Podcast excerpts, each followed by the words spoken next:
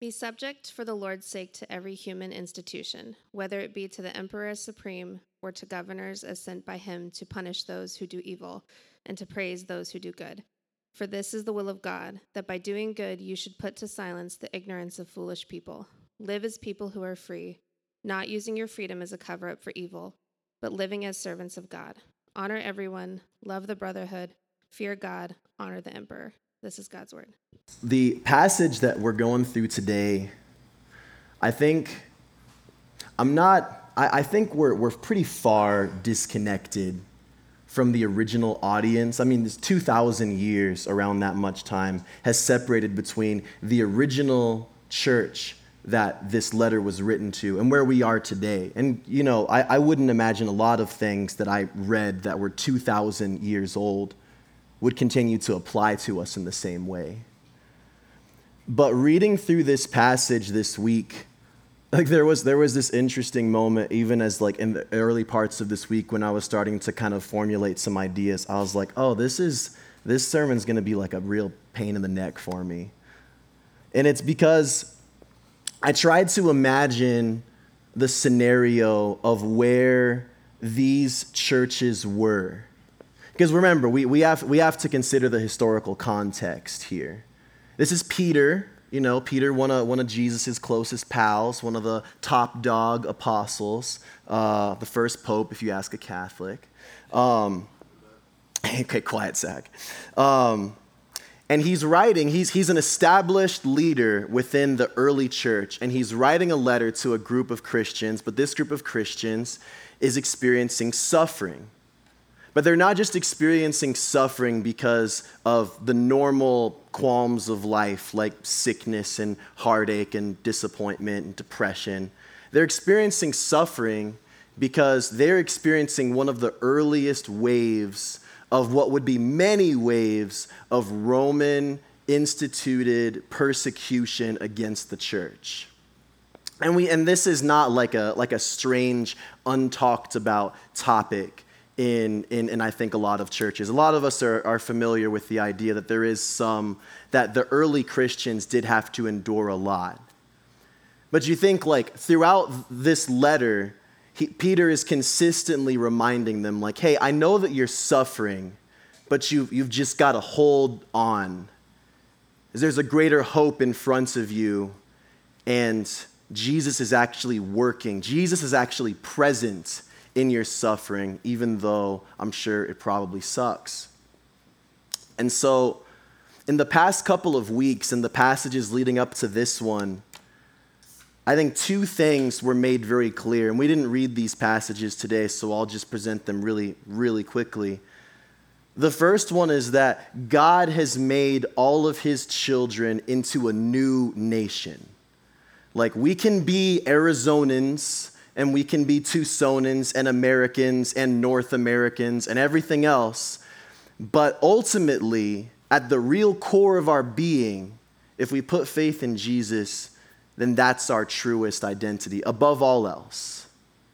The second thing he said was that because we are God's people in a new country under laws that are not made by Christians, that we're going to be exiles in this new land. We're going to be strangers. We're not going to fully connect with the authorities or the powers that be. And so that's the background leading to these verses that we're about to get to. But Peter is about to answer an inevitable question, which is what can we do? Because the Romans are they're, they're burning our scriptures and they're closing down our meeting places and they're hurting our priests and they're, they're, they're harming people, and we're afraid, and we're probably a little anxious. So, Peter, give us that green light. Give us that green light that says we can throw that middle finger up to the Roman emperors. That because we're a part of God's nation, we don't, we're not accountable to Rome anymore. We can finally do our own thing. Peter, give us that green light, please. And he doesn't. And so that's why I was like, man, I don't want to preach about this. so, what does Peter say? He tells them, commands them, that they are to be subject to every human institution, not just to the emperors, but to the governors that work underneath them, to follow their laws, to play by their rules. And when the time came, because Rome at this point, and Rome throughout most of its history, was a very religious place. One of the ways Rome would kind of gather all of the random uh, scattered cultures underneath the gigantic umbrella that Rome was was to unite them religiously. They wanted all of the people, regardless of where their background was, to be able to sacrifice to local deities. And most importantly, they needed to be able to recognize that the emperor was divine, that he was truly godlike. And Peter is saying, like, you're, you're supposed to follow the rules. But when that time comes, and they say, proclaim the deity of the emperor, you say no. You don't form a little gang to beat up the guards when they come to arrest you. You let them take you where you have to go. And you know what? You're going to die, probably. And that's what Peter's saying. They were not to riot, they were not to inflict violence in return for violence. They were to recognize that, in a way, God had given every government, as He does to this day, reign in rewarding good for good, but also punishing evil. And when the time came that God's children were demanded to do evil, they would decline, and whatever comes from there comes. So I've got a few points that I'd like to make about this passage.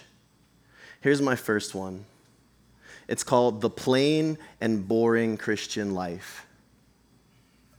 The Plain and Boring Christian Life. As I was preparing for the sermon this week, I found out about this letter that was written from a Roman governor to the Emperor Trajan. And this probably put us in the second century. So we're a couple generations in the future from where Peter's at. It's, a it's historically it's a very important document because it actually describes just how the Romans viewed Christians in their territories. And it's looking back on it again, that 2000 year period gives a lot of, lot of room for hindsight. But he's basically saying uh, it's, it's almost like a, a letter from a low from like a mid-level manager to like the CEO. And he's like, hey, uh, there's these Christians in my territory and I'm really not sure what to do about them because they're criminals because they won't proclaim you as divine and they won't perform their sacrifices. But what I'm struggling with is they don't do anything else wrong. There's like that's the only crime they're committing. And well, it was interesting because most of the rebel groups that Roman leaders were used to were violent. They planned some, some form of rebellion or opposition or overthrow.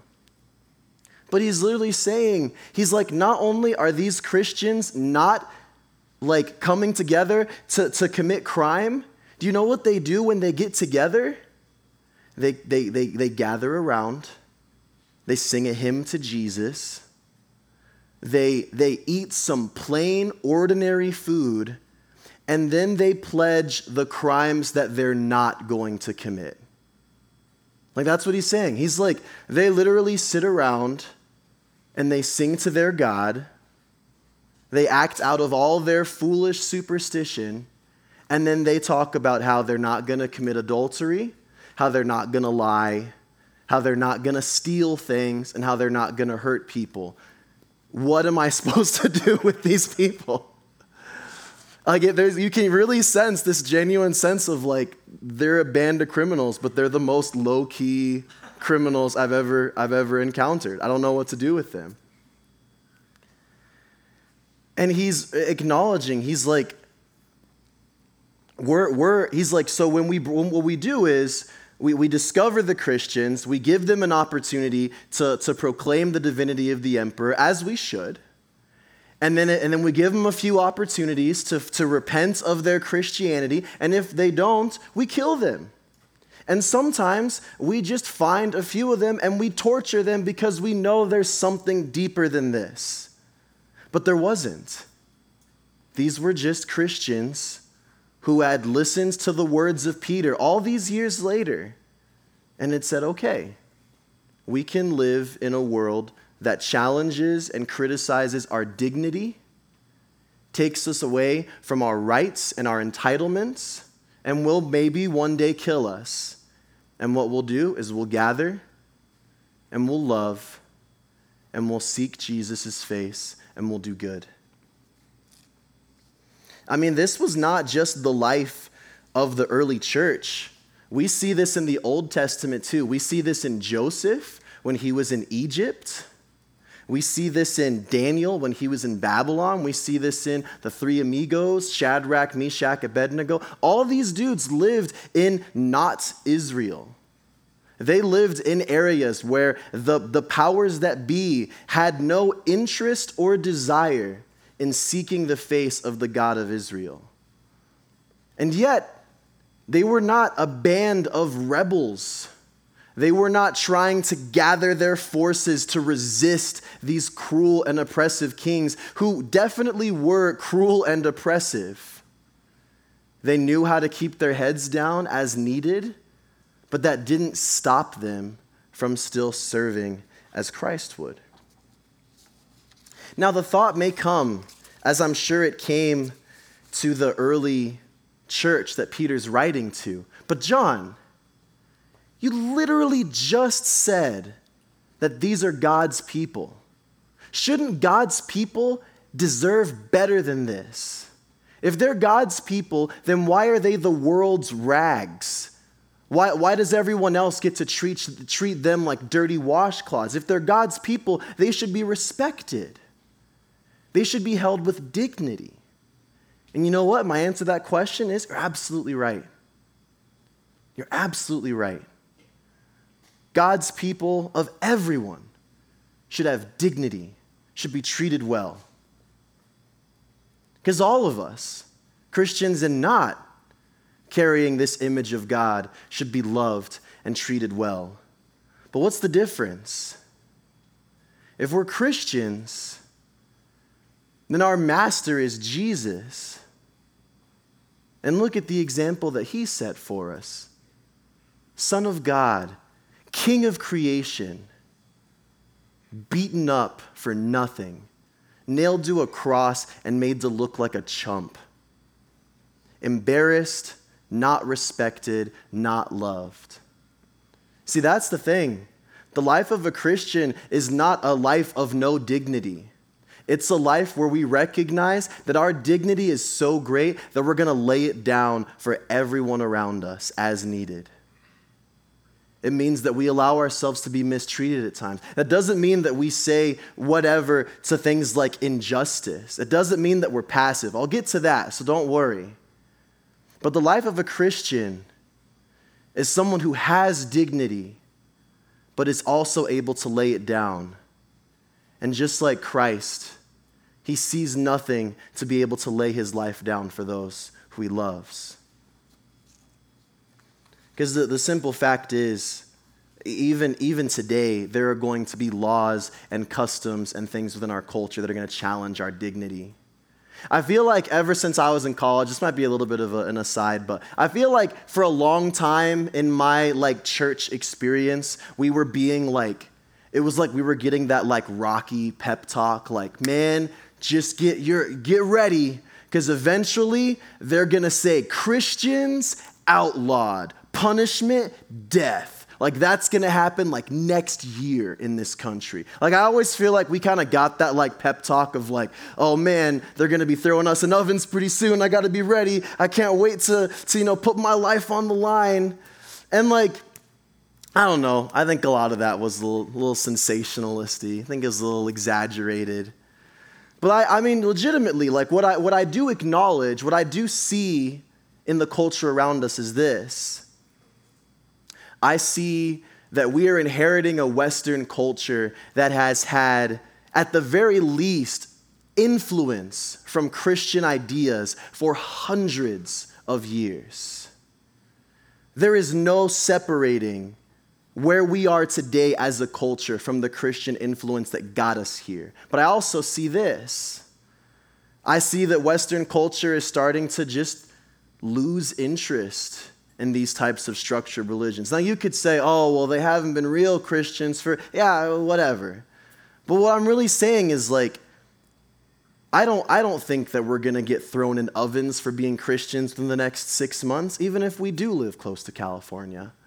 But I think that ultimately, there, that we, we should genuinely expect maybe not violent persecution, but changes in the world around us. I think what, what's interesting about Rome Rome didn't just wake up one day and decide, I really hate Christians. No, Rome had over time developed this idea that the peace of Rome, which was a, was a good idea, like they, the, that the flourishing and the human development of their people was dependent on religious sameness. So it's not that they just hated Christians all of a sudden, it's that they had goals and aspirations that Christians were now in the way of.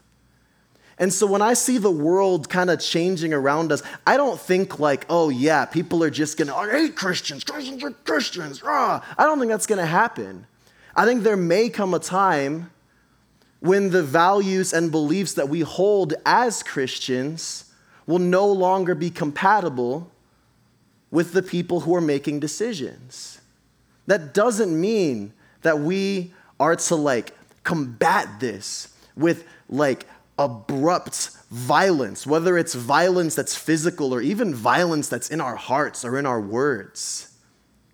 But I do think we should expect some kind of change to occur over time. And that might be something as simple as maybe you tell people that you're a Christian and people start to think of you as kind of dated in your views, maybe kind of uneducated. Maybe there are obstacles to uh, growth in your job field because you're because of your faith. Uh, trust me, I'm not trying to like fear monger at all. I'm not trying to wave this like you know big caution flag. I, I think I'm, I'm really just genuinely trying to put two and two together from what we see. But the real thing is, is that when the rubber meets the road and we see ourselves as Christian losing status in the world around us, when we see our dignity being challenged, we don't fight back. We don't rebel. We don't stage overthrows. We don't organize disobedience. Until that point, we're just acting like Jesus and living our lives and, and doing good and just allowing what's happening to happen. That we can be criticized and accused, yet remain silent. So, what's the next point? We bless the world by doing good. We bless the world by doing good. Now, when, in my first point, it could almost come across like I'm uh, uh, arguing for this like Christian separation, or like we're, we're Christians, so we just kind of become really, really passive in the world around us. Excuse me. And I don't believe that at all. Again, look at the examples that we used earlier. We talked about Joseph in Egypt. We talked about Daniel in Babylon. We could even bring up dudes like Ezra and Nehemiah in Persia. These were individuals who had legitimate influence and relationship with very high ruling authorities. And it's not because they were publishing Christian blogs talking about how terrible everything was. They were, I'm sure they were holding their opinions. I'm sure they understood what was unjust and what was wrong with the society around them. But at the end of the day, what they worked for was something that even their unjust kings could empathize with. They were working for the good of their people. They were working for a common good that loves and honors the, the, the, the image of God that all of us, Christian and not, still bear. Because none of these cultures revered or respected the God of Israel. Persians weren't doing that. Assyrians weren't doing that. The Greeks weren't doing that. We can go down the line. In fact, they probably looked down on the God of Israel. And yet, because these individuals had committed themselves to the collective good of the lands they were in, they had obtained love and trust from powerful individuals and were able to influence and bring about change. And we know the story with Daniel. Daniel was really, really cool with the king until the day that he wasn't and got thrown in the lion's den. So even then, Daniel had a breaking point when he eventually had to say, actually, I can't, I can't quite go with you that far. I can, I can hang out in Babylon, you know, but I can't, I can't bow the knee to the king, unfortunately. And if that means I'm lion food, I'm lion food.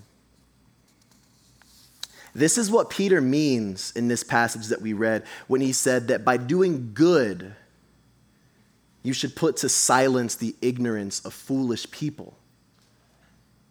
See, again, even in this very, very early stage of Christianity, when this letter was written, there were critics of Christianity.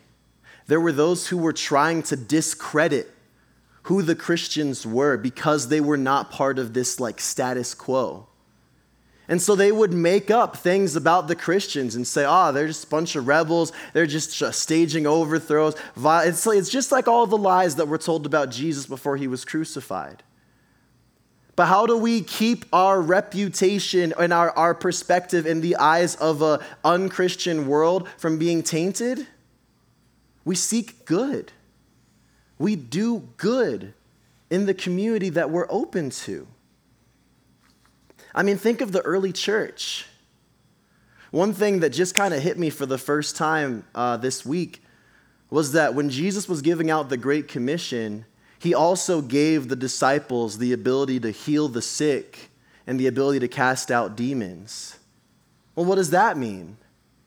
That means that Jesus was not just empowering them to be present with people who needed to know about the gospel but that he was specifically helping them to meet with the most unloved and unwanted people in their community, which were the demon possessed and the sick. It meant that Jesus was empowering them to not just spread the word, but also to bless the broken in their communities. Some of the earliest writings that we have from the very early church, some of it even in the Bible, continues to reinforce that these early Christians who were still looking over their shoulders because of the persecution that was over their heads were still committed to taking care of the poor in their church and outside. They were still committed to spending time with the lowly and the unloved. They were still supporting the widows. They were still taking care of the children. All the most vulnerable we're still being loved by the hands and feet of Jesus. There's, a, there, there's historians who have said that one of the reasons why the Christian church grew so much in the first few centuries was that in Rome there were a handful of like really brutal plagues that would come up in Rome. And, you know, you got to think medicine 2,000 years ago probably wasn't top notch. They probably just, you know, smack you with a leech or something like that. But when these towns would become just hit by this horrible plague and everyone's getting sick, the people who were still healthy would leave. They would abandon the town so they didn't get sick. But the Christians would stay knowing that whatever sickness was there could kill them, but also confident that even if they lost their lives, they didn't actually lose anything Because if Jesus was laying down his life for his friends, then they could do the same. And you just had bands of Christians who were staying in these plague infested communities and just offering minimal but really helpful medical care for these people. Like Christians were putting themselves out there as those who didn't care if they died because it was worth it to give their lives rather than seek it. That's incredible. That's incredible. So, this was not a passive church. This was not a passive church. Even uh, I heard, a, I heard a, uh, uh, I think it was a, a bishop one time speak about how he was really frustrated with the idea that the early Christian church was very anti intellectual. Like they were just about love and charity, but they couldn't put, you know, two and two together. He criticized that and he was like, not only did you have these very self sacrificial individuals in the Christian community, you had philosophers. You had philosophers who were taking the ideas of the Bible and could go head to head with some of the sharpest minds in the Roman world. These dudes were writing full on theologies that we still read to this day. They were doing good, but not just in service. They were doing good in the ways that they sought and understood and taught the things of God. This was not passive. Even in submission to cruel powers, they were not passive. And so, what does it look like to do good when uh, we don't have a plague hanging over us? Or, I mean, I don't know, we still sort of do. So, I think we just look to our lives, right? Like, we have people here work in education. It's a great place to work. You have the opportunity to work with children who, just for like a chunk of hours every day, you have the opportunity to share like love and, and, and compassion with. Depending on the neighborhood that your schools are at, you might have the opportunity to show this kid a love that their family is not actually giving them. Like, imagine the privilege of being able to share a love that isn't just parental, but it's genuinely divine. That's a blessing. I mean, think medical workers, right? You guys have inherited thousands and thousands of years of medical advancement. You have some of the sharpest technology right at your fingertips, and you can literally apply one of the most direct analogies for Jesus' relationship with us that you can be a healer to the sick. What a blessing. And we can go down the list, right? We have trade workers who are doing beautiful things with their hands. We have social workers who are standing in the middle of some of the harshest, most trauma ridden communities in our city. We have scientists and engineers who are committing their lives to research, to, to bless the, the broken status of human life. And even if you don't fall under any of those random fields, like there are still ways that you can be persevering towards something good that blesses the community around you, even if it's something super small. I do think this is also a great invitation to be reflective, too. Because I think we're all aware that there are some jobs that are not good. And I don't just mean like they're tedious, like, there are legitimately jobs that build entire empires and builds entire industries around deceit, taking advantage of like the poor or the elderly and the uninformed, who employ really manipulative and deceitful sales tactics. Look, I, I get it. Work is hard. We, got, we all got bills to pay. But at the end of the day, we all, especially as Christians, should be giving ourselves a great deal of discernment on what we're doing just with our time. And we all know that for, that's just 40 hours a week. That's just what we get paid to do. We're not limited to our jobs. The spare time that we have and that we use, it doesn't have to be, you know, committing hours and hours to every soup kitchen, every food uh, bank, or whatever the case may be. But we should be committing ourselves to good in everything that we do, even if it's just in being loving spouses or good friends to a, to a strong community. These are all good things. And so the last point I want to make is why is this compelling? Or I guess uh, my point is a question, and uh, I will answer the question. But the question is why is this compelling? I've been going through this idea of compelling community. The church should be something that presents itself to a world that kind of makes them go, that's, that's interesting. I want to I wanna know more about that. This itself was almost a tricky question because it's like, how do you spin, like, what's compelling about listening to your government?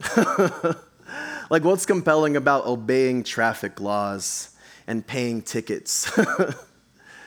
and I thought I had to think about that a lot. And eventually, uh, I think, uh, almost poetically, I guess, I wound up at the time of Jesus' arrest. Because when Jesus was arrested before he was crucified, the guards kind of swarmed around him.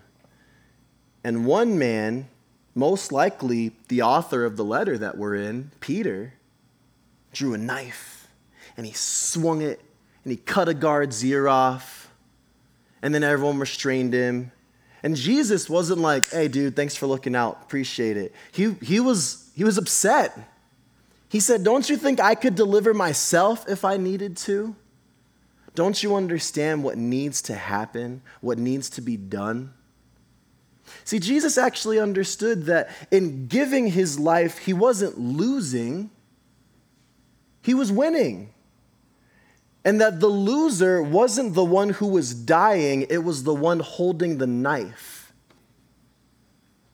Because Jesus hits him with probably one of the most important verses we can use when we talk about this idea of using force to provoke change, even if it's godly change.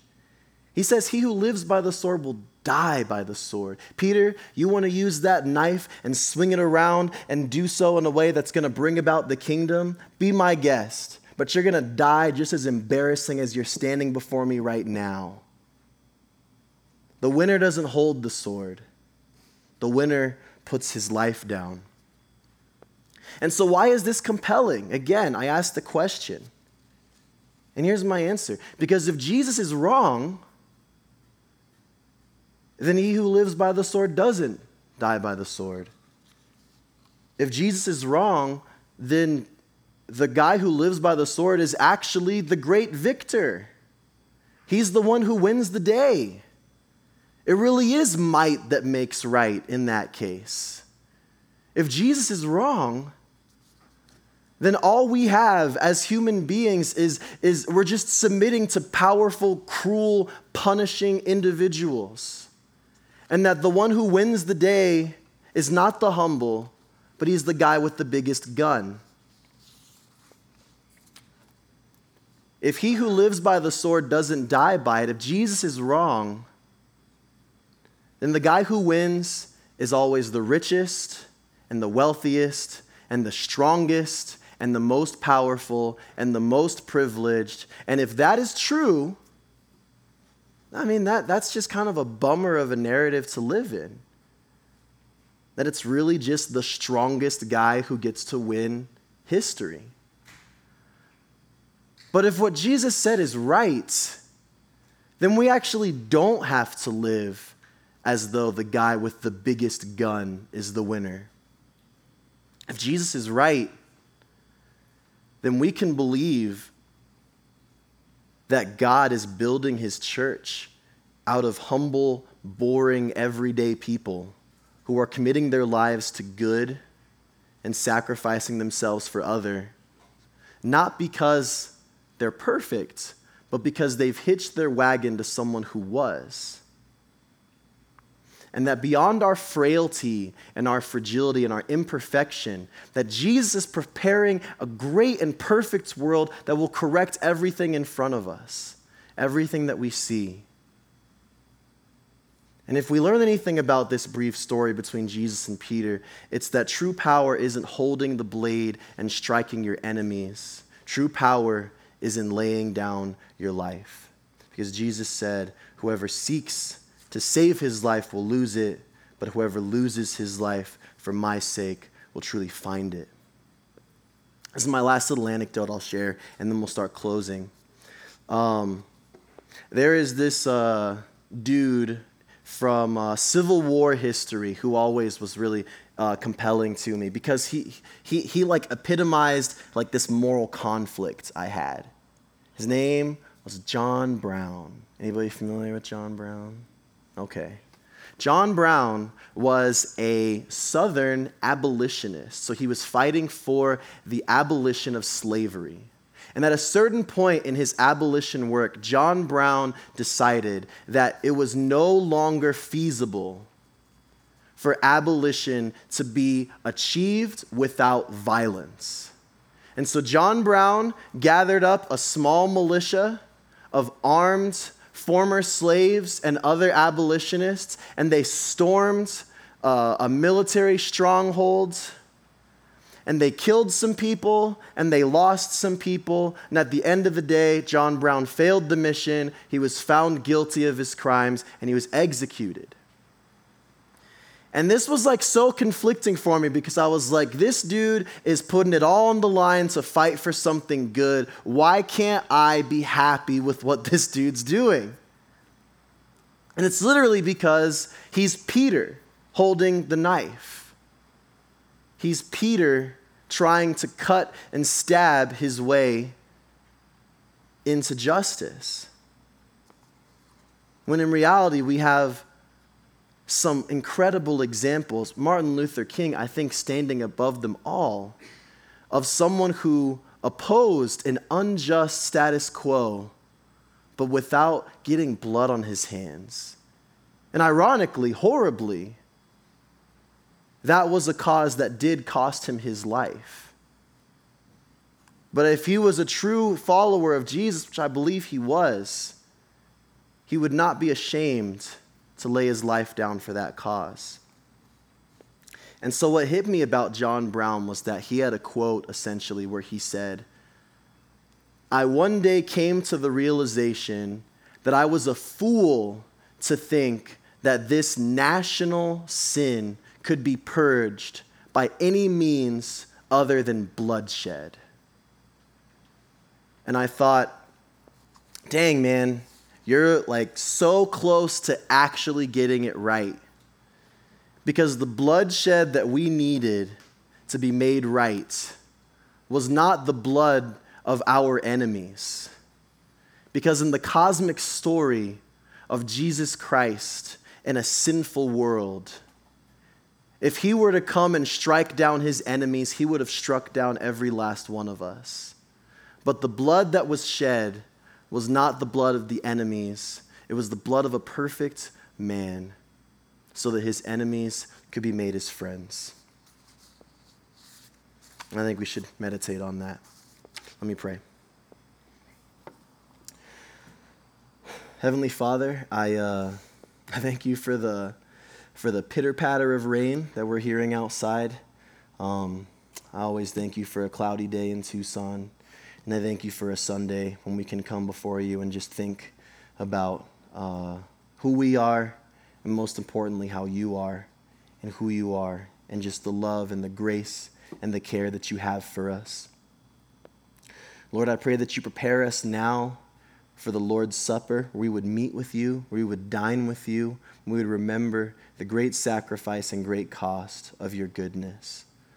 Um, yeah, I pray that you would uh, speak to each and every one of us here and just uh, give us a, a great deal of strength and courage in a life of submission and humility.